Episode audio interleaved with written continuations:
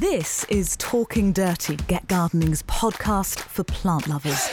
The video version is available on our Get Gardening YouTube channel, so you can head over there if you want to see our ugly mugs, and there are pictures of the plants there as well. There are full plant lists on our Twitter and Instagram at Get Gardening Now, so go check those out. But without further ado, let's start talking dirty. Welcome to episode 72 of Talking Dirty. Over at East Ruston Old Vicarage, all bundled up in his uh, polo neck and gilet, no less, we have Alan Edward Herbert Gray, our happy and very handsome horticulturalist. And down there in Cambridgeshire, looking smiley, Thordis Maria Sophia Fridriksson. Well, actually, we're straddling East Anglia. We represent the many corners of East Anglia on the podcast today because joining us for his first ever appearance on Talking Dirty, we have the garden designer Tom Hoblyn in Suffolk. Uh, before we get stuck into planty stuff, Tom, do you have any middle names to bring to the party? Uh, Charles Forrester. Oh, Oh, I say, I'm frightfully smart. oh, they're some of the finest ones we've ever had. I don't where, know. is quite appropriate though. where did the Forester come from? uh, my mother's maiden names though. Yeah. yeah. Oh, that is great. Well, before we got kind of recording properly, we were discussing the whole Tom Thomas Hoblyn thing. I mean, you should have just gone for the full name if you wanted to sound Sorry. very grandiose Yeah. with your garden design business. Pack them all in there. Um, we actually saw you in person, a rare treat That's- over the past couple of years, uh, at the Chelsea Flower Show, where you had a delightful garden. Yeah, no, you did. I, I, I, vaguely remember. It was such a blur, but I do remember meeting you both, which is great. I mean, Alan, I have met Alan before, but go and pester him in his garden and ask him questions. But yeah. And it was the Boodle Secret Garden, which mesmerized us because it had so many interesting plants in it, didn't it, Alan? Yes, it did. It had um, a delightful little pink flowered abutilon. it was called Pink Charm. It's a great plant, abutilon. That's right. I remember that now. There are a race of abutilons, aren't there, that are sort of midway between the large flowered hybrids and Megapotamicum, which is the small flowered one with the sort of locket heart shaped flowers. Um, Yeah. They've been bred during recent years, and I think Pink Charm is one of those. And I think it's a much better garden plant from the point of view that it, it's shorter jointed, um, it doesn't have such large, glabrous, vine like leaves as the large flowered hybrids. And I think it produces more flowers. It is very, it is very floriferous. I mean, I, I was just, I was literally trying to find them what was pink because that was part of the brief from Boodles that they had to have Yeah. pink flowers, and that's the one I came up with. And I can't, I think I got it from Hedgehog Plants, you know, in Bury, near Bury St Edmunds. I do, And you're right. The other ones are quite gaudy colours. They're quite often quite loud. I mean, I like loud colours, but this, this, I chose this one, and it's a more sort of species-like one as well, which I, I Exactly, like. yeah. Yeah. I got a couple of those from Shrublands Nursery, which is down your way as well. Shrublands, um, yeah, must go there. Yeah, they, they had a rather delightful small flowered orange one and uh, a lemon one as well. Uh, yes, there is a beautiful lemon one. A Yeah. beautiful. Uh, I can't remember the name of that. Is it lemon drop or something like that? What struck me when we chatted to you at Chelsea is that you really love your plants. There are some garden designers who that the plants seem to be a bit more incidental, but for you, it's uh, it's the real focus. Yeah, I mean, I mean, I suppose that's my background, really. Having you know, because I, I went to Kew and trained at Kew and things. I mean, I obviously, it, it's. I mean, really, garden design. I design places to put plants, and that, I think it's about more plants I can get in, the better. So, so that's yeah, that's what I'm all about. I think, I think this is entirely refreshing because I have to say it's it's it's refreshing to meet and talk with a garden designer who knows plants. Uh, yeah, yeah. no comment. No, um, but it's it, but you know what though, Alan, from a from a from a business point of view, that's my sort of niche. Is it, quite often my clients are keen gardeners and know their plants and, and want to work with someone who knows their plants and Yeah. and and and I'm.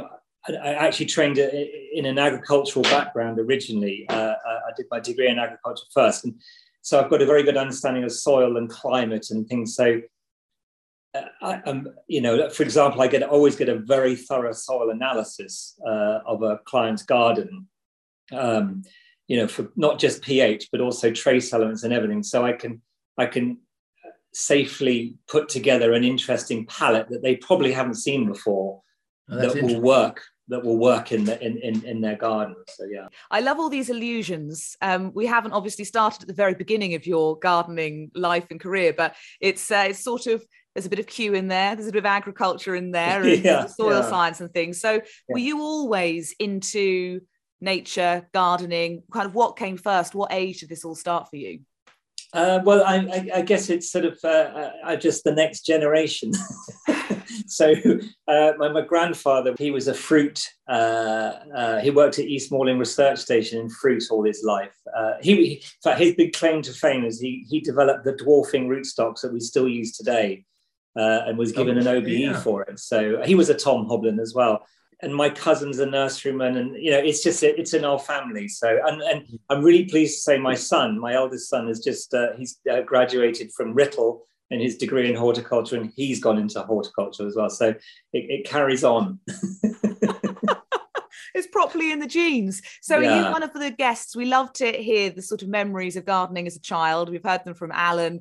Uh, did were you that child who had a little corner of garden and was growing things? Yeah, yeah. We had a little uh, given a vegetable garden plot, whereas my brother and sister were, were always keen on trying to get the biggest sunflower. I was always, I, I, I don't know, and, and and I know I'm sure it goes without saying you're the same, but you know, you, I still get just as excited when I can get something interesting to germinate that, you know, from seed, as back then. You know, so it was carrots then, and and then literally I collected some. Um, uh, Juniperus phoenicea from Spain last week or the week before, and, and, and I'm now going to try and germinate that. So it's it's it's like it's really exciting. Oh, 100%. I just had a couple of um, seed moments this morning. The first is that I went to a compare a, a, garden event in Ipswich, and Yeah. there's a, a man I know there called David St- Starling from Essex. He said to me, "Oh, you remember? Did you, you do you remember giving me Cobaea scandens?" And I said, "Yes." He said, "I've got masses of fruit. Would you like some?" Oh, So he sent me some, and they arrived in this soggy little envelope and all the rest of it. But the first, the first germinated. but seed is is is very. Uh, yesterday, I was at a nurse uh, place called Forestart, um, which is in Shrewsbury, um, that um, collects native tree seed from all around the UK and also Europe, and they they and they've got all the equipment to be able to sort of scarify it and and you know make go through um, uh, what's it called uh, dormancy, you know, break dormancy and clean it up and sell it again. And literally, they had these huge bins, big one ton, one cubic meter bins full of like beach seed and everything. And, so, and I've never seen it was just an amazing place to go. I do recommend it if you're over that way. So, That's yeah. interesting. Wow. Yeah.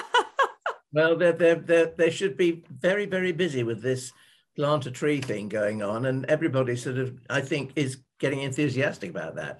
Yeah, and, and that's I mean part of my re- is my son is starting off a tree growing nursery to grow native trees. Um, you know, just little cell grown trees Yeah. with all these grants. You know, Boris Johnson wants us to plant seven million trees or something in the next three years, which is impossible.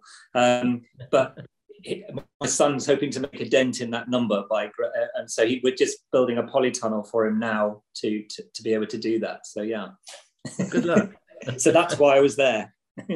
So, Alan, did you have uh, some Cobaea scandens turn up, uh, seed turn up in a little envelope at your house then? yes, I did. And suddenly, you know, there's about three days after seeing David, this little soggy envelope turned up. I also am growing uh, Hippeastrum from seed, which is one that you can't buy anywhere. And it's called Vittatum, I think.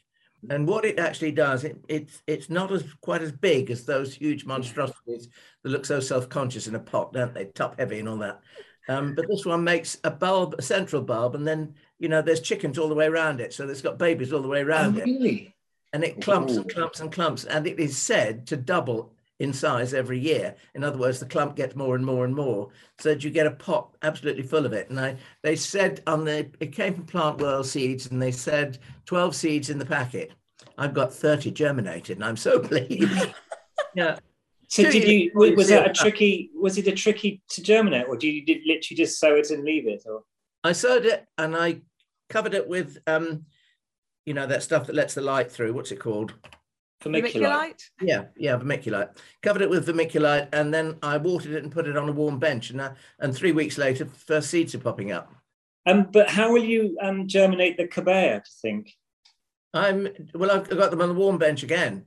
And Yeah. I planted two seeds in each little pot, and filled the pot, the seed tray with the pots, and again with vermiculite on the top. First one has germinated. And is that quite a big seed? They're they're very flat. The My seeds wife. are very flat. when you sow them, you sow them on edge. Oh, I see. So you put them down like that, that way. Yeah. Yeah, yeah. Yeah. Okay. Yeah, but they I mean they're very easy to germinate, but the problem with growing cobaeas from seed is the fact that quite often they take a very long time to kick into uh, to, into flower. So you need to I mean ideally you need to sow them in 2021 to bloom in 2022, Yeah. which is, what I- yeah, which is yeah, why I've yeah. got them germinating now, you see. Yeah. yeah. This is why I buy them. I buy plug plants because I just I know. I, I just, I just love the idea of growing things from seed, though. I just think it's Yeah. just um, the most fantastic experience, really. There's the thing. Lots of people say, you know, well, I couldn't bu- uh, grow bulbs from seed because you have to wait too long. Well, yes, you do have to wait a certain length of time.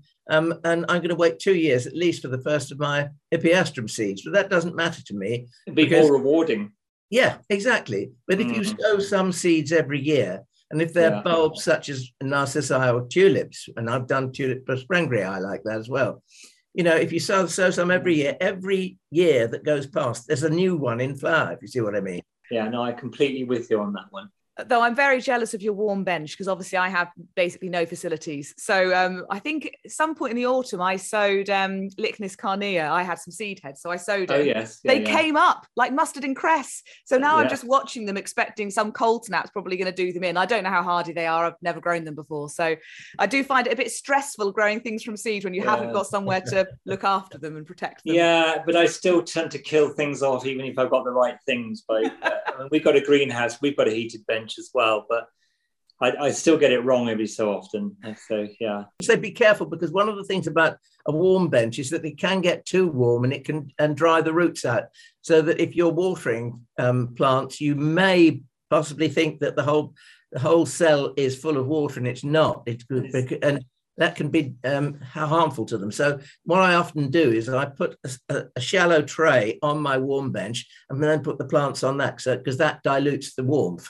Oh, just like to diffuse. Yeah, so so it's just Yeah. off the heat. Like a little diffuser. That's a good idea. Yeah. But yeah, you you clearly have um, some facilities, Tom, and we- we've you know talked uh, off air about your your lovely spot in Suffolk. You've got a nice area to play with. Yeah, no, it's um. So I'm on. I've got two and a half acres here, and I back onto wetland.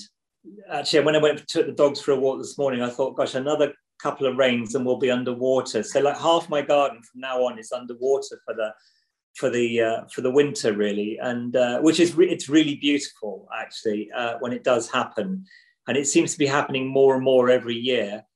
But the the weird, the odd thing, as you we all know, is we're in the driest part of the UK. Yet I'm underwater for half half the year, sort of thing. So, but my climax vegetation, I suppose, around my, me is, is alder and crack willow.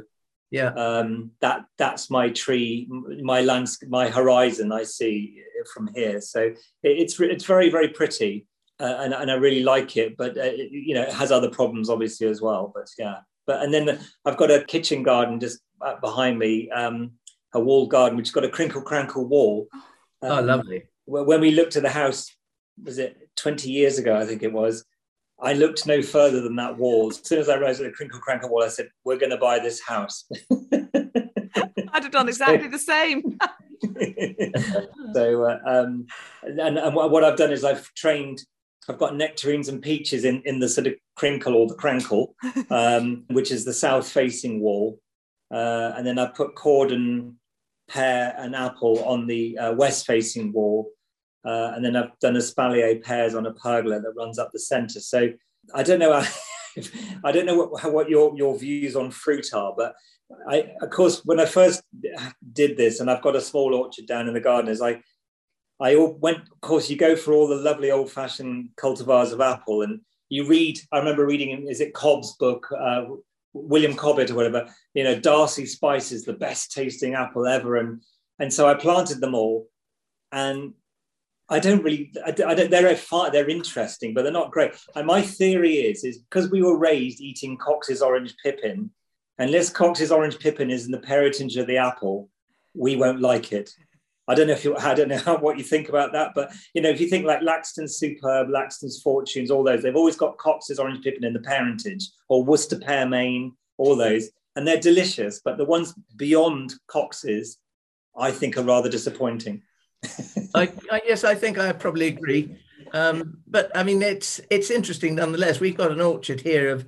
I wanted to plant it of old Norfolk apple trees, but there weren't oh. sufficient varieties, so I did went for old East Anglian apple apples. Um, and goodness knows what they all are, but I mean they they vary in size from sort of tiny little bright red things to whopping great golden things. Um, um, you've got um, you must have Elm Emneth Early, which is a one from your area, and then there's yes, Norfolk yeah. beefing, isn't there? There's a Norfolk yes, beefing, which is a yeah. big red one, and, and right. even the flesh is a little bit. That's quite a nice tasting apple, actually. Yeah, it is. Yeah, it is. I, I, I, we've got a community orchard, which of course I I engineered in the village, and I've made them plant those that those ones there. So yeah. I actually stole a couple of apples from your orchard when I came up for the last plant there, Alan. And um, the rest of the people that were there that day. They're very nice. It's quite it's quite sharp, but it was nice and refreshing at the end of the day. I was quite mm. hungry. I thought, I'm sure Alan won't mind me stealing an apple. but that Emneth Early is a really good one, actually. I, I I know where the original fruit tree is for that as well. It's in Emneth. It's still there and still alive. Emneth, one of the most satisfying places to say, tiny little place, sort of up on the border uh, yeah. of Norfolk. Yeah, that's right. Yeah, yeah. yeah. Um, yeah. So your garden, a couple of acres, and I think you look after some neighbouring acres as well. So a bit of a guerrilla gardener in a way. Um, my neighbour has got five acres on the other side, which is mostly nettle, bramble, uh, crack willow, and alder. Very nice. Uh, but I every time I grow trees from seed and I've run out of space here, I do tend to plant them on his and I mow a network of paths to walk through and and and it's pretty wild. Um, and then on the other side, I've got a wetland meadow. It's about five and a half acres that the farmer doesn't do anything with. So I I cut it for hay every July, and um, since we've been cutting it for 18 years now, um, we, we have got um, early purple orchid, yeah, pyramidalis, and I used to have sheep. I don't anymore. But when they sometimes when the soil gets poached a bit, I'll, I'll sometimes get a bee orchid if I'm lucky as well. Yeah, that's Amazing. really nice. I'm really happy with it. It's a magical so, setting, and uh, I know you brought some show and tell to uh, yes, shout about some of the the things you've got in your garden. Obviously, like you say, a, a, a challenging spot with the flooding that you have to deal with. Yeah, it, it is. Yes, I got a sort of like fen-like peat. It's a silty loam it's a complete opposite to your soil, Alan. It's, it's, it's yeah. um, and my pH is 7.8, which is horrible. Um, and uh, um, and then I have a terrible manganese deficiency, a really big manganese deficiency, which manifests. It's weird. I, you probably know more about it than I do, but so field maple grows beautifully here. So I thought, great, okay, well let's try some other acers. And then no, they all show up um, the manganese deficiency, the leaves look like I've accidentally sprayed them with Roundup. Yeah. And and and it's but yet you think, well, if Acer campestre will grow here, surely other acers will as well. But that's it doesn't work like that.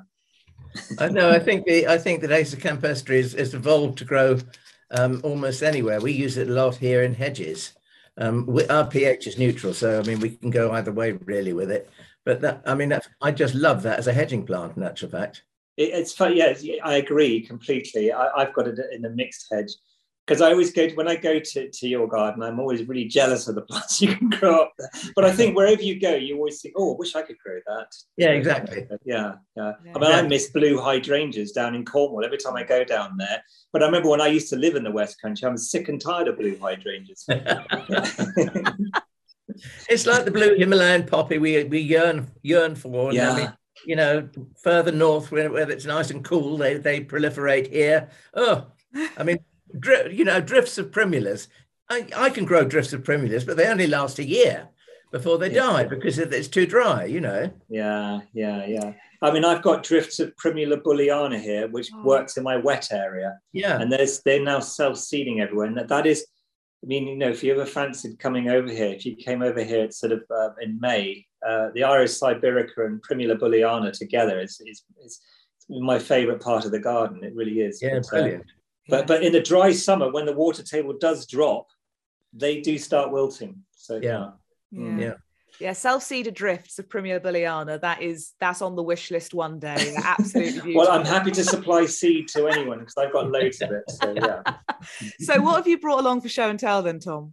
Um, well, I, I, was thinking of Alan a little bit with some of my plants here. Um, so I've got a few, I think, dry loving plants that will probably do better in your garden than mine. But the fact that they survive in mine, um, uh, I've, I mean, the first one I've got this um, Sarcopoterium spinosum. Do you know that plant? No, I don't know at all. It's um, you see it growing on the sort of in in Spain um, on the mountainsides, and it's quite prickly. Um, it's actually in the Rosaceae family, which I find hard to believe. But anyway, but it's got this sort of um, honeycomb skeletal nature in the winter, um, and it, and it can take extreme dry. And with your drainage um, on your soil, I I mean, I, this has gone through two winters now, and it should not be hardy here. But I, I I've got a lot of grit in in the soil around it, and and it's becoming a thug, you know. So I've got it on a west wall, admittedly, but I think anyway, it's Sarcopoterium spinosum. And if you go for walks in the Mediterranean, space, you, will go, oh yeah, that. It, and it's anti-browsing, obviously, why it's got these spikes. Um, and it has an amazing autumn color. Um, and it has these sort of red fruits, I suppose. And it's a, it's a shrubby plant. And uh, it's one of those things I thought, oh, that'll never grow here. The first cold winter, I'm going to lose it. But here we are in winter number two, but number three. And, and it hasn't even been touched by the frost yet. So, so that's that's quite a good one. I do um, I do I do recommend that. And then the other one, you I think you might have this. Have you got that Euphorbia grey hedgehog? No. Oh, okay. well, This self seeds in my rock garden. I've got a I've got a gravel garden where my old driveway was, which is on a slope. So I'm out of my wetland area, and it's bone dry there and baking hot sun. And this is called Euphorbia grey hedgehog, and it self seeds like crazy, and it's a real beauty. It's got this lovely glaucous foliage. Um, That looks Um, like something that I could grow here in the desert. Uh, yeah, in your where, where you've got yes, in your desert garden, um, it will grow. It will grow uh, brilliantly, and and and I'm so. I tell you who's got it. Where I saw it first was um, is it Botanica? Botanica Yep. Nursery. Yeah, that's where I saw it outside his barn in some gravel, and uh, um, and I just made a note of it and got. And I grew it from seed, another seed, uh, and I forget where I got the seed from. Uh, but anyway, it comes true from seed. It's, it's a lovely little plant. It makes a sort of cushion, like a sort of Yeah. man. So does this Sarcopoterium. They make a nice cushions, which I, I quite like in, in like in your in your dry garden. Is you have lovely carpets, a sort of tapestry of different colours, and then you get these nice little. It's like sort of natural topiary, isn't it? You get Yeah. these lovely little cushions going That's on right, through the scheme. So, so that's that. And then my third dry plant is I. Have you got pistacia? I think I have, yes. yeah, Pistacia lentiscus, which is you know where they make the gum from, um, which I think is a plant of the future for the UK because you can clip it and make domes and topiary and stuff. And and uh, so Pistacia, I think they in the Bible it's called the lentisk. Uh, when they you know when when they wang on about the lentisk, I don't know. This is what they're talking about, and, and and that grows and that grows everywhere in uh, Europe, and and and it's got lovely berries. It's it does colour up a little bit in the autumn, but it is evergreen. So yeah. lovely So those are my three dry plants. I love those leaves though. They, I mean, actually, the tiny they're a good combo. first plant, and then yeah, yeah, all of that. They're a Oh, great combination. Um, so for a small, medium, and large dome-like uh, shrub in amongst, uh, I you know when you get your, your sort of like thyme carpets and like in your dry garden because you've got um, uh, aeonium growing everywhere, haven't you? Yeah, but not not left out. Oh, you bring that in because I was jealous. I thought, No, the, uh, well, I used to do. I used to do aeoniums in the front courtyard, which is Yeah. outside the window here, and Yeah. then uh, having bedded them out for 25 years, I got thoroughly sick and tired of it. Um, and so we redesigned that garden and we've made it more of an entrance courtyard with stone flag paths um, and gravel areas and ju- just really with beds against the wall. So it's much more um, formal than it ever used to be. But no, aeoniums occasionally survive outside here. Um, I got the sort of knack of growing them in hedge bottoms because it's always dry underneath a hedge, you know, and they, they ah, survive there. Brilliant idea. Brilliant yeah. idea. Also, echeverias do too occasionally. Yeah. But because but you you also can grow successfully uh, echiums, can't you? Yes. Oh, yeah, they're weak. I have trouble. well, see, we've we just had we've just been round and uh, doing our annual cull of echiums, if you like, because you first year or two you get these lovely rosette, as you know, Tom, yeah. um, and then the, when it's ready, it sends up the huge flower spikes, and you can tell when they're too close to a path, it's just going to get worse. So we get rid of those, yeah, and kind of sort of have to organize it. It's it breaks your heart sometimes, I have to say, because the ones that you want to get rid of and you know have got to go are probably the best looking plants in the whole garden. But yeah, you know, that's it. Uh, yeah, I suppose. Yeah. It's just one plant the I, have tried a few times now, and I, I, think it's if I can get it established, I think it'll be up and away. But it's just getting it to go through um, a winter here. I find I'm, I'm having um, trouble doing it, but I, I'm, I'm going to persevere because I've got um, what's the one from the Canary Islands, Madeira. Madeira. But obviously, I, I put that in the in the glass house uh, for winter. Um, I mean, that blue is out of this world. It's probably one of the best blues ever. Yeah. Really, it's just beautiful. So uh, there's something psychological about a blue flower because blue flowers always sell.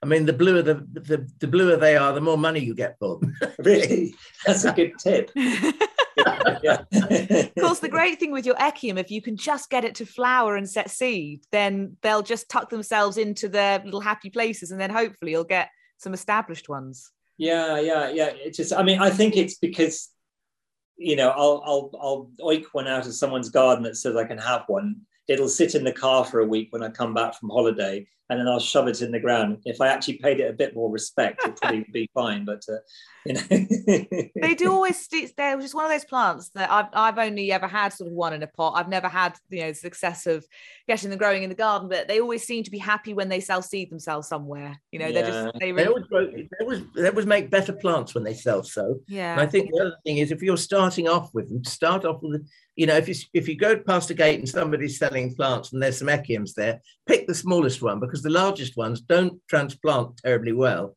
They need to be very small. So if I'm digging up seedlings to sell in pots, we dig up t- tiny things. Um, I always put them into long toms because they have a, a long root system. Um, yeah. And I always tell people get them in the ground as soon as possible. Same with eucalyptus because if you don't, they don't become root firm. Root firm. firm. Yeah, yeah, that's a good point. I probably do go. I probably when they say you can dig one out of the garden, I go right. I'm going to have the biggest one then. just go for the smallest, or just get. I should get some seed and just put it in. So yeah, those are my sort of rock garden favourites uh, to show you. They're lovely. No, I like those. Yeah, and then then I've got a. Um, I've got a bit of another tree I can't grow, but I've got some, and I daren't plant them out because I know they'll die here. Is I'm a bit of an arbutus fiend as well. Um, have you got arbutus? Uh, yeah, we have. Yeah. yeah. yeah, Have you got you got un, unedo? Arbutus unedo, we have. Yeah. Have you got andra? So I've got. Um, uh, this is andrachne.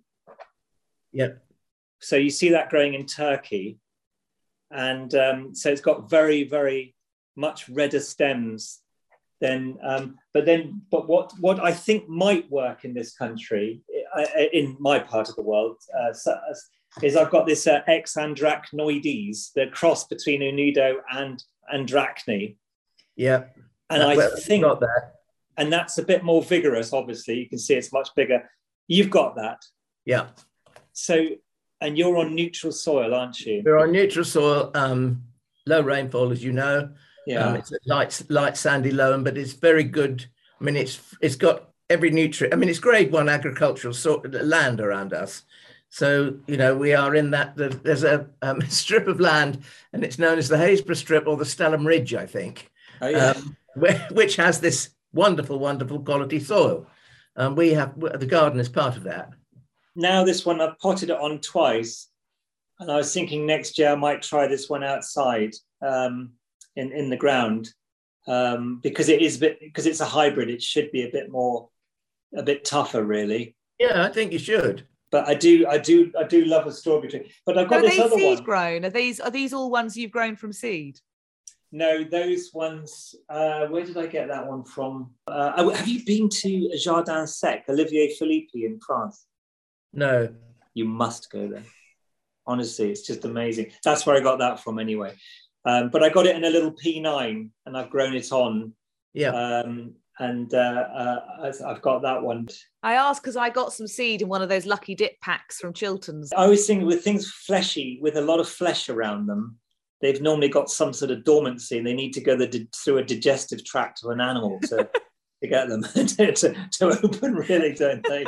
So, um, That's, so you yeah, need- that, that- is true. They, I mean, that clears away the germination inhibitors. yeah. And I think you know, so so does so does um, um a, a drop of fairly warmish water and a, you know a pair of rubber gloves and just squishing it about and washing it and and washing it. It's a waxy layer, isn't it? Quite Yeah, often? yeah, and then dry that it. off. Yeah, yeah. So, so yeah, no, I haven't tried that, but um, I, I was going to put that in my gravel garden actually, because I think with pistacia, with with pistacia in the wild in Turkey, you'll see those two because it's a naturally occurring hybrid. The, Yeah. as you know, sorry, yeah, and and um, and I think they look really good together. So yeah, Mm. that's and I've got Luma apiculatus. Is it still called Luma? I think it's now Luma. It used to be Myrtle, didn't it? Myrtle. Yeah, yeah, and that's got that lovely coppery orangey bark, and I think Yes, it'll be quite colourful uh, in in the rock garden. So, um, because the, the the gravel I've used and and the stone, do you know uh, you know um, at Sandringham all the houses are made out of that ironstone, cast stone.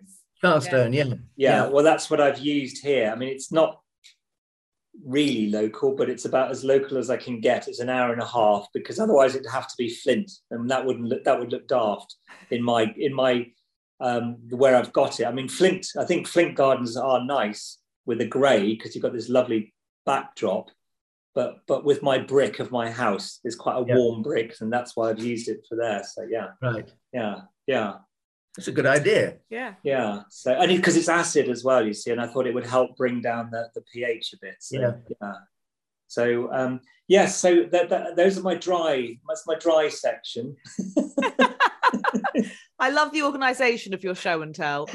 Yeah. So I did show. I mean, obviously, got the little. I just thought that was a little reminder of Chelsea, my little Impatiens tinctoria. But I think I've seen That's not Impatiens. Victoria. That's Sodenii. Oh, sorry. it's- This is. You're right. This is Sodenii. Yeah. And I think you corrected me at Chelsea on that as well. Did I? Always most given it a unlikely, Tom. Most unlikely.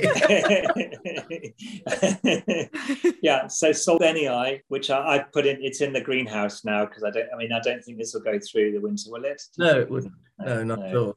But I mean, the one the one good thing about Sodenii for people who have got small gardens or small greenhouses, you can take cuttings of that as late as October, which I've just done this year, and and we grow them in a cell tray, and they remain in that cell tray until the end of February, beginning of March.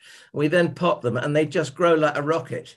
And you put them outside, it you know, after all danger of frost has gone, and they make the most superb plants. And what, what size cell? Sort of like a like a plug sort of thing. Yes, yes, you grow them on as plugs. I Yeah. do them in 12 cells trays. Wow. Okay, I'm gonna I'm gonna try that because it's a it's a great plant. We've got we've got that one that you're holding there, and we've got one with a which is white with a carmine blob in the middle, an uneven Ooh. sort of mark in the middle of the flower, which is quite nice as well. And there is a plain white version as, Yes, as well. there is a plain white one. Um, I'll tell you where who's got quite a few different impatiens is a nursery called Desert to Jungle down in uh, Somerset, uh, which is sort of near Taunton. And he's obviously got everything from desert to jungle, um, but he has quite a few, quite a few impatiens, which is always uh, uh, well, you can't beat an impatiens anyway for repeat flowering. Then I've got I'm a fern fan. I, I love fern.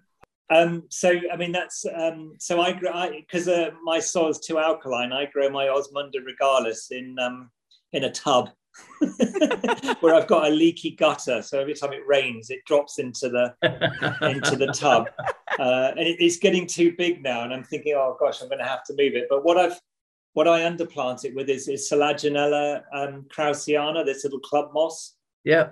Oh, that's um, lovely. Yeah. Brilliant. And, uh, so I've got a fern tub. Uh, and in fact, that fern tub is whenever I see um, an interesting fern, like a uh, like a particular polypodium in the West Country or something or other, everything gets tried out in the tub before it gets released into the wild to see to see how it does first. So um, so uh, yeah, so I've got I've got um, a lovely little polypodium I found. It's quite different to the normal Polypodium vulgare. It, it's um, I, and I know you do get these little weird, uh, weird and wacky. It's is it bipinnate as opposed to pinnate? I think it's yes. Call it. Yeah, so um, I've got more more ferns here um, because I'm on. As I say, I'm on wetland, uh, but that, that does dry out in height of summer. So I mean, polystichums do really really well uh, for me. I particularly like Herrenhausen because I, I, I like its sort of angular habit and it's quite sort of filigree leaf. And then the other one that does really well for me is, obviously this is all you can see at this time of year, is Matteuccia. Yeah. I've got that to colonize in my woodland now. And, and if you think my, my woodland, the, the, the plant of choice in my woodland is nettle because, it, which is, you know, typical of the habitat here but I've got this to, I've, I've, it's a bit of a battle against the nettles, but I've got Matteuccia to colonize along my stream. And it's racing down my stream now. So I'm so pleased. That's the uh, one thing about Matteuccia is it must have moisture. Yeah, yeah. I could not grow that at all. No, and, and this is this is my this is probably my biggest success story. Yeah. I've, I've also got um, deer and rabbit. I don't have rabbits so much now, um, but I've got deer, muntjac, and I mean, obviously, ferns they tend to leave alone, but they will have a nibble at them. But um, matteuccia, um, or oh, this is ordinary Polypodium, that's the ordinary yeah. one. And then um, Athyrium uh, filix-femina is, is uh, yeah, that's the one. So, and then there's a dry, is it Dryopteris affinis, I think, which is native, isn't it? yeah. So those are my ferns so even though I'm dry, I those ferns do quite well, and I do like ferns. I've got a sort of mini stumpery. You know, I've got a lot of ferns around now, and and and then I plant things like um, disporum or something in amongst those ferns, uh, because then the deer, it's they're less likely to find the disporum to eat it. So, so that, that's that's my theory anyway. That's the theory, yeah. it's a wonderfully naturalistic sounding planting scheme, Tom. It, it is. I mean, in the sort of most hostile part of my, you know, the, the sort of wet, it, it, really is. If you blink, it's nettles. And then Sambucus will come next and uh, um, brambles and things. And then the crack willow and alder will grow up through. And so what I was trying to do was plant plants that are, are as competitive as a nettle. And Iris sibirica is another one that because the great thing about Iris sibirica, and I like is Caesar's brother is my favorite, um, is that this time of year the leaves all fall down and make a huge great mulch mat right around the plant for the whole winter. So I don't cut back now until um, you know end of February. It's much easier then. It is much easier, but I want to keep down because otherwise those nettles they'll they'll, they'll push on through otherwise. So um, and then I've even got things like inula and uh, uh, and things like that that that will out try and keep the nettles from recolonizing back into to my land.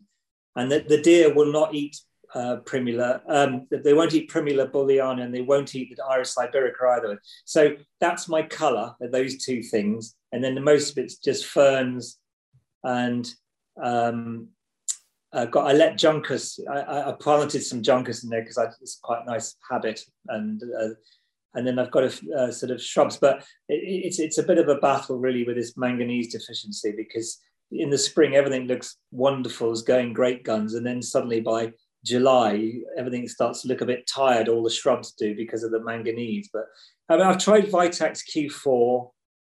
I've tried putting um, Epsom salts on it, but it's so short term. So yeah, short term. That's, that's yeah. the problem. You've got to do it. Yeah. Continuously almost. Mm. Yeah. I do think it's a top tip though, if you've got a really pernicious weed to, to find a way of out competing it. I mean, I have no great experience of this because I'm obviously a, a, relatively new gardener, but with my parents' garden, we had so much ground elder and I just kept trying things, whether they were different comfreys, you know, lots of lovely different varieties of that. I used to have comfrey corner. You know, I had loads of different types of le- um, lamiums, loads of different dead nettles, just to sort of try and out compete. And a good excuse to buy lots of different varieties as well. Yeah, no, because I've got, um, I did exactly that. I've got an area of ground elder in, in, in on a bank uh, by, by my pond. And that's exactly what I used eventually to push it out. It still gets in here and there. Um, but but you're right. Uh, it, it, it, if you can find the right plant that will just out compete what you're trying to do. I mean, nettles will they'll still get in there, but uh, uh, but not uh, touch wood. It was we're in about year seven now, and it seems to be working. I, I have to go through it once or twice a year, so that's yeah. that's it. But, but the great thing about my soil, very easy to weed because it's peaty, silty. You know, you can practically pull a nettle, yeah. roots and all out. is really easy. So, were there any more plants you wanted to show off? Oh, I've got loads here. Hey! oh, here's another dry plant. Sorry, this is um, Lavandula um, dentata because it's obviously got the dentate leaf. Yeah. Oh. Yeah. Um, and here it is, still flowering. Amazing. Wow, beautiful. A really good, really good smell. Um, so yeah, I, I uh, that's from cuttings. Um, I don't know. I mean, have you got the beetle where you are, Alan? No, we haven't. No, no we haven't. There's a, there's also a rather nice um, cream variegated form of lavender dentata, which I've got, and it's it's it's it's a bit like your um, Sarcopoterium, to remind myself. It's come through two winters here. Well, I mean, this this this to me is is, is a real winner um, for uh, longevity. And I mean, I have seen the odd beetle around, so I'll see what happens. But uh, yeah. Um, things. So yeah, no, I mean, I've I, I can keep going here with yes. plants. So I'm a big. I, I really like um, the species like fuchsias as well. I really like. Yeah. Uh, um, yeah. so I got hatschbachii, Hats Bash, yep. which is just still flowering here. There's obviously Lady Bacon and Hawkshead, the normal one, but I love those little um, really Yeah, I mean they're uh, Magellanica. Uh, oh, Magellanica is very good, and then you've got the golden form, and the variegated form yeah, of that. Yeah. Yeah. Uh, which is absolutely lovely. You an interesting story. When Christopher Lloyd came to visit the garden many years ago, yeah. um, we had this Magellanica versicolor fuchsia bush, and it had got some green. Um, you know, it reverted. It got some plain yeah. green in in amongst it. Yeah. So he said, "Well, you need to pull them out." So I said, "Well, I'll do it later because I, we can't do it now. I'll do it." And he tromped off through his club and tugged and tugged and tugged. Could he pull the damn thing off? No. that's the problem with the one problem with that is it does revert rather badly. But another fuchsia that I've got is called Lottie Hobby. Do you know that? Yes, I've got a little Lottie Hobby in my yeah. cold frame at the moment. Yeah, we've got it outside and it flowered the whole way through last mm. winter. Um, and shelter kitchen courtyard, of course. But I mean, now I've got three forms of that: pale pink form and a bright red form, which is uh, which are absolutely charming. I've got the bright red one against a wall outside, and it's probably three and a half feet, four feet tall. Really? Yeah. Because hmm. I'm mine's just in at nine centimeters, so it's from a cutting, and I was just waiting to, till it got big enough before I put it outside. But uh, I mean, we, we, can grow it here outside um, with impunity. I mean, it really is. And, and the bright red one I've got in a border. Well, in actual fact, I don't know whether it's still there now. But when we had our snowdrop day, which is in early February, people were just taking other people to show them this thing. I remember. this? It's in flower in February. yeah. Fuchsias, I'm glad they're gaining popularity again because, I mean, we, I put them in all my schemes. We did um, Newmarket um, Tattersalls, you know, the auction yep. uh, horse place. We did the big clock tower uh, border and the big long border where they sell their horses there. And I remember presenting the planting plan and, and saying fuchsias, and they were like, "What? You can't have fuchsias in here." Anyway, they love them because you know it's such an important late flower, you know, in the flowering because their sales are at funny times of year, so we had to exactly, get stuff yeah. that was flowering. And I think I put them with Dahlia David Howard uh, as well, which they also are a bit horrified by as well. But uh, uh, but it's a really, really valuable plant, fuchsia. Mm. Really valuable plant. The only problem with it is we now have the fuchsia gall mite to contend with. Yep.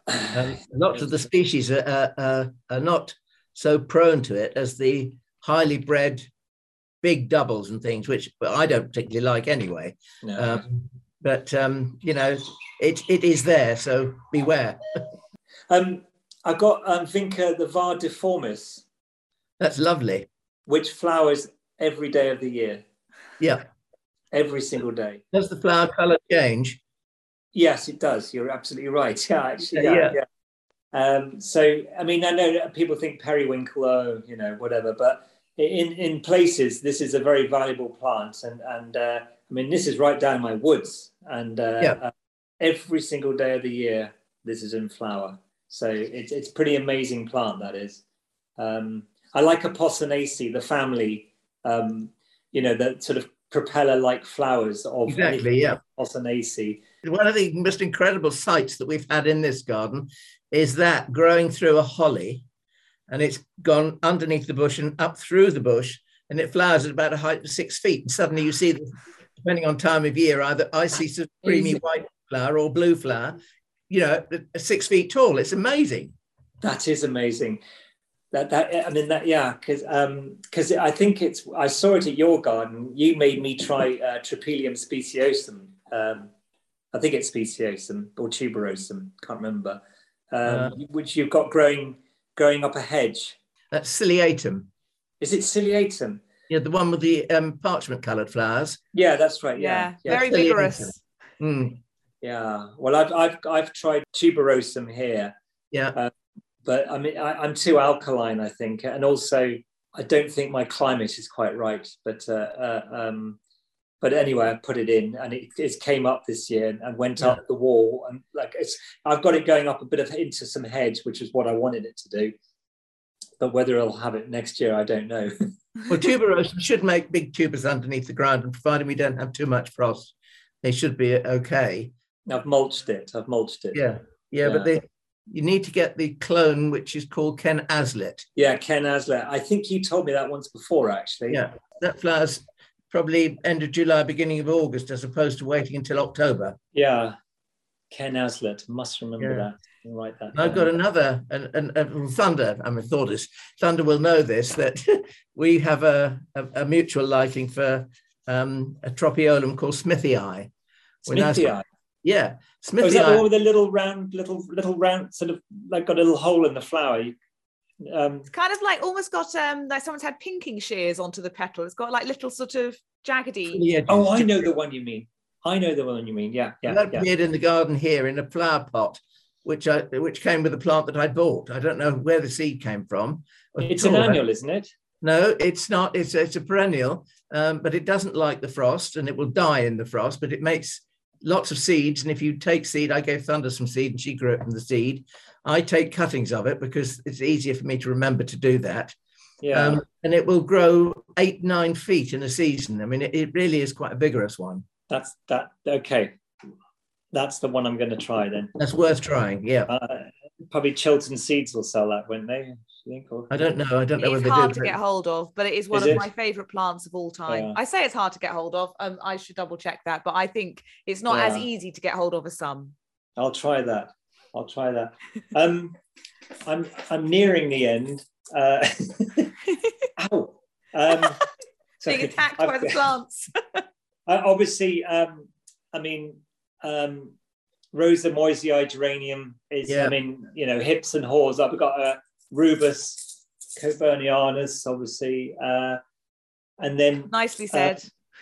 Viburnum, yeah, um, Viburnum opulus. I mean, Viburnum opulus naturally grows here, and I really like it as well.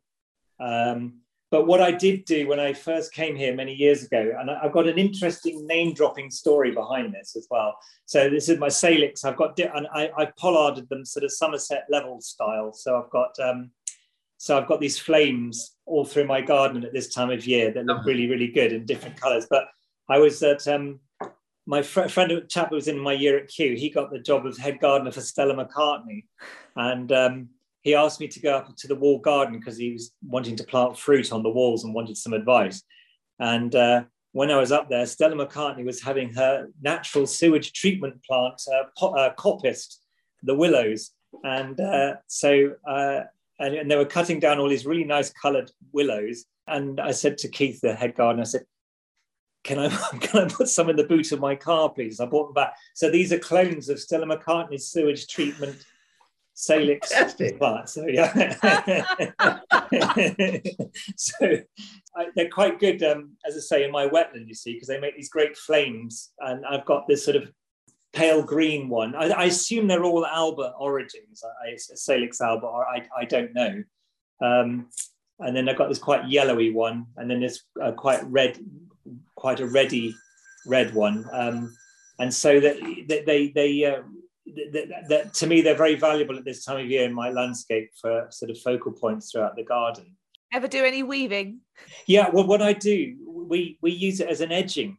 I cleave hazel uh, posts and then and I use it as a sort of low edging, which only lasts for a year or two if you're lucky. But it's great because it holds all, all, any vegetation in place and. Uh, you know, so it's I do use it quite a bit, and then when I use my bean poles uh, in the vegetable garden, I, I, tie together my bean poles with it as well. So I do use it. It does. It, uh, nothing gets wasted.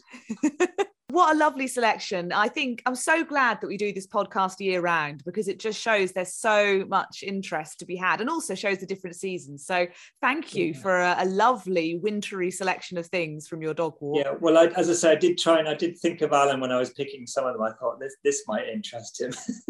well, he was writing them down. That's always the aim. You can get Alan writing down plants and adding them to his wish list. Well, I have, I have, I have written quite a lot down. I'll tell you, and um, uh, also you just reminded me, Tom. I mean uh, that how neglected it is to pollard a willow, because it's akin to having almost like a modern sculpture in your garden. Yeah, very much so. Yeah, and then you know if you hack it back annually, they do across the marshes here to, um, between us and Great Yarmouth. They do it. Um, uh, they're there to stabilise the banks, obviously, the, along the roadsides yeah. and things. Um, and you know, there's nothing better than a coloured stemmed willow, pollarded, and in the wintertime, it providing you position it so that it can be lit by the low winter sunlight. Yeah. Um, so you've got to work out where, it, where where your views are and where you'll see it from, and or most often see it from. I think it's a neglected thing because you know you said you went to Stella McCartney's and half inch some. Well, although you did say please. yeah, yeah, yeah. yeah. Um, but I mean, they are so easy to grow, and you can actually. There are nurseries that sell bundles of willow twigs in with certain colours. Yeah, yeah, that you, you can get to, to do this with. So I think it's, it's, it's just a lovely thing to do. You don't want masses of them unless you're Tom Hoblyn, of course. Then you do. um, but well, you know, if you've got wetland and you've got the right um, aspect, it's fabulous. They're like sort of balls of fire on sticks. Yeah, exactly that. I mean, it it, it does. That's the trouble you've you've said exactly the right thing. I do get carried away when something works. I do overdo it, and, and, uh, and uh, luckily, honey fungus, Mother Nature kicks in and corrects the balance in a way. But uh, it's like I, I grow. Um, I've got all my rambling roses. I've got going up trees because I thought, well, I'm not going. I haven't got the time to train them against the wall, so I just put everything up trees. I must have twelve rambling roses. Um, uh, you know, for Rambling Rector, obviously, um, Kiftsgate, Kew Rambler, all of those Bobbie James wedding day, and, and it looks silly because I got too many. know, but at least I can put my hand on my heart, my clients, and I can go to my clients and we'll go, Madame Alfred Carrière is the one you want, and here I can show you one. So uh, yeah. You know, it is, but it does. It, uh, sometimes in the winter, I, when the leaves are all off the trees, I look at all my trees and I go, "Oh my gosh, I've got far too many ramblers here." I think self-restraint is overrated. I mean, as I say, I, I, do show people my garden, uh, uh, like hardy plants side of things. And I say it's not, you know, I know I'm a garden designer, I'm not a garden designer, but I've got an example of everything here that will possibly grow here. And and and I can. It's like a sort of more like a laboratory in a way. Really, that's what it is. well, it sounds wonderful to me. It sounds dreamy. Um, before we wind things up after your wonderful show and tell, we should dip into some FOMO and share that flower or plant that we've got a, a, bit of FOMO about, something that's on the wish list. Um, I got inspired by a walk to Anglesey around Anglesey Abbey. We'd walked by Anglesey Abbey. This was just before the leaves kind of went off all the trees we spied through walking the dogs we couldn't go in we looked through and it just looked amazing. So we went back a few days later and the cotinus just everywhere you walked these wonderful mature cotinus in every sort of fabulous autumn shade. And i have a small garden i can't accommodate many and i've already got two. So i probably can't really explore my my desire to grow more cotinus but i i don't know if you have any suggestions the two of you because if you start looking into it there are so many. Some of them a lot smaller some of them more sprawling. Um, I haven't got. Grace, so I suppose maybe Grace should be top of the list. But if you have, what about Obovata's? Oh, I might add that one to the list. That's quite a good autumn colour, that one. But I think it does get to a tree size. That's the only snag. That's the one I was going to recommend because it. Um, I can good. remember it. I can remember it growing in a garden where I frequently passed. Green leaves, greyish yeah. green leaves. Yeah, yeah. These wonderful puffs of pink smoke yeah. pinky smoke. And then the autumn color was just fantastic. Every yeah. year it would go yellow and orange, and then that bright, bright red. And then finally, you know, the frost one night would actually hit it hard and they'd all drop. Yeah, yeah. No, I, I, uh, I agree. You know, we, we don't use that plant enough, you know. No, we don't. You're right.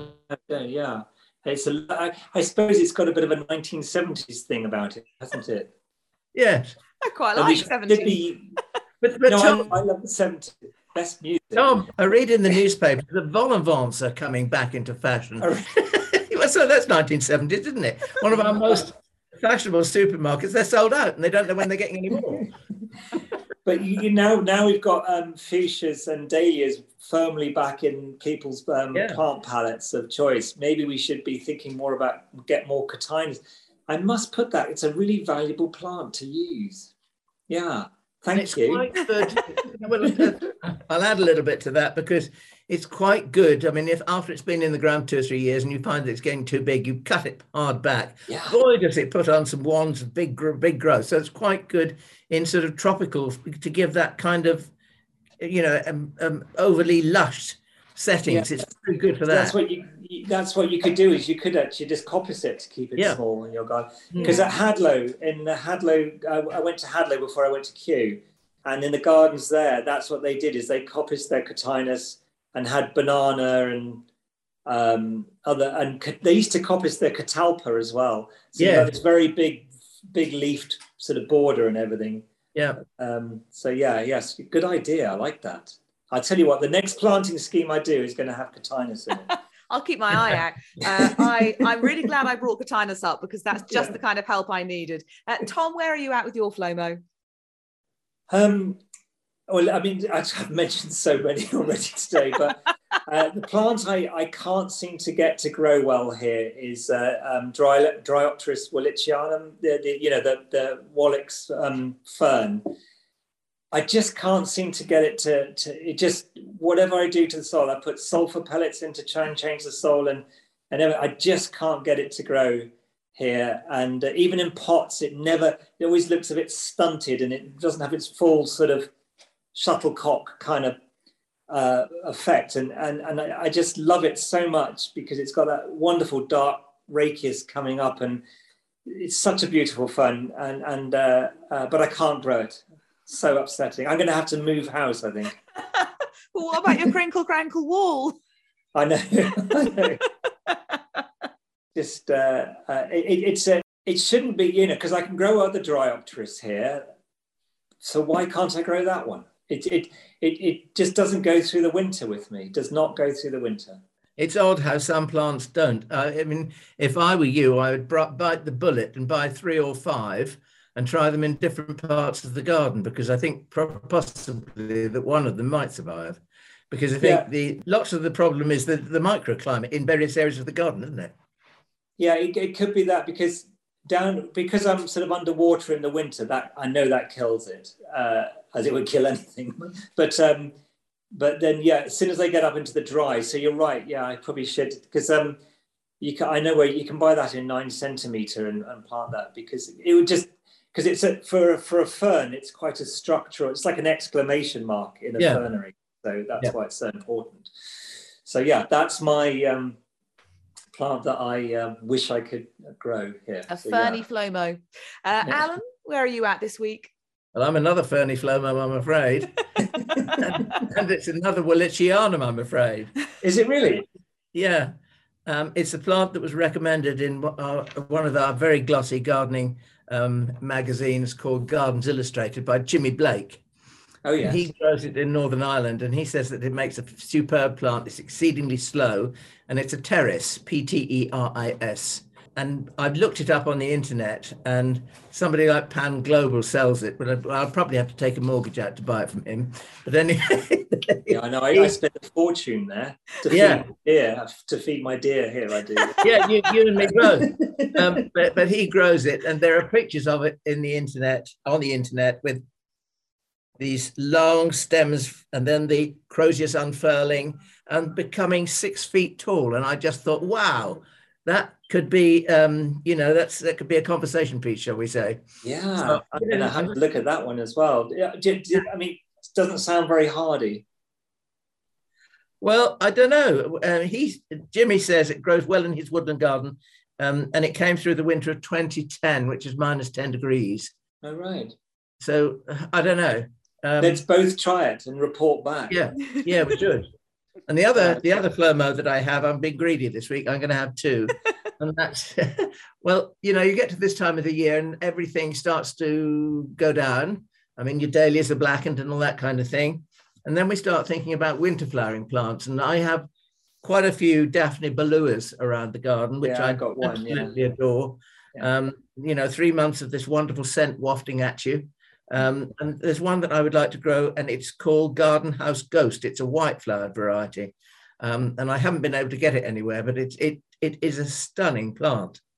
Is that from the garden house in Devon, Monachorum? Yeah, but Monachorum, yeah. Do you know Keith? What's his name? Um, Wiley. Yeah. I'll tell you a little story with Keith Wiley. He did a he did a talk at the Suffolk um, Showground um, for the Suffolk Gardens Trust, and um, the event that they had there, and, and um, I can't remember the name, Mr. Coode-Adams or whatever. Giles, is it Coode-Adams? Yes, Giles. Yeah, yeah, yeah. Yeah. He said, and now we have Mr. Willie. I think I was at that, but because you and I did a talk there as well. We've done one yeah, there we before. Did. Yeah, yeah, yeah, yeah. Oh. But yeah, no, I, I'm going to grow that terrace, and I'm yeah. going to try take your advice and try the dry up Dryopteris in a few different places? I think you should because I, I mean I've often found that you know like yourself probably when you interested in lots and lots of plants you soon learn to become a half decent propagator because if you don't you you know you go bankrupt. Yeah, because yeah. money, money spent on plants. Um, but, you know once you get to that, get enough of them you I, I think that's what I do here. A nurseryman came to the garden and he, he'd got a different version of um, Impatiens tinctoria to the, to the usual one that we grow. Um, I don't know whether it's going to be any different or not, but I'm ashamed to say that he brought me this. He, th- he brought me three plants. And uh, anyway, he, he went off to look at uh, the trials that we're doing here for the RHS. And whilst he was gone, I took 10 cuttings and put them on the mist bench in, in the greenhouse. And then I was taking him around the greenhouse later on, and he said, Have you taken cuttings of those already? I had to admit, yes, I had. well, it's certainly been a treat hearing all of your seed growing endeavors and the fun and games you have with plants, Tom. It's lovely to, to chat to a garden designer who just absolutely adores plants. Well, yeah, it's been fun talking to you. That's I got some top tips as well. I've got some top plants. I mean, Sarcopoterium, which I'm going to investigate, and Euphorbia grey hedgehog. hedgehog yeah. yeah. If, if you if you that's I've got spare Sarcopoterium. If you can't find it, I mean, okay, I, I, have got. I, I bet it takes some cuttings really easy as well. Uh, well, it should do. It's rosaceae. It's fairly easy. I was discussing with a friend the other day about taking rose cuttings because I kept saying he's a wholesale nurseryman. And I said, why don't you do it from cuttings? oh well, I can't be faffed with all that. And then It's he really suddenly, easy. yeah. So he suddenly decided to try it, and he was amazed at how well they grew. Um, and and you don't get all that awful suckering business either. Yeah, I mean Rosa chinensis. I mean that was my first thing I ever I ever propagated from uh, my first cutting I ever did was, was Yeah. Rosa chinensis. Yeah, yeah. Yeah. Well, if anybody is sitting here and you're overwhelmed by all the wonderful plants you want to grow, do remember full plant list in the show notes, whether you're listening to the audio version or watching the video version. And we will make sure we put one onto our social media and our website, getgardeningnow.co.uk as well. There's a full plant list page, so you can go just immerse yourself in hundreds of wonderful plants from all the past 70 odd episodes. But uh, Tom, thank you for being a wonderful guest for all your Well, fabulous wintry show and tell. And hopefully you'll come back one day. I'd love to. I really enjoy nothing better than talking about plants for an hour. No. Well, we've got three happy faces. yeah, Yeah. three happy faces. And maybe next time we can talk a little bit about Chelsea. okay, yes, yes. Between now and then, happy gardening, everybody. Happy gardening. Hey, Thordis here. Just to say thank you so much for listening to Talking Dirty. You are now officially our favourite person. If you really liked it, please do subscribe because we'll be back for more plant loving mayhem next week. And as you're our new favourite person, we don't want you to miss out. If you've got a question for Alan and the experts, you can email it to hello at getgardeningnow.co.uk. So happy gardening, and we'll see you, oh favourite person, next time.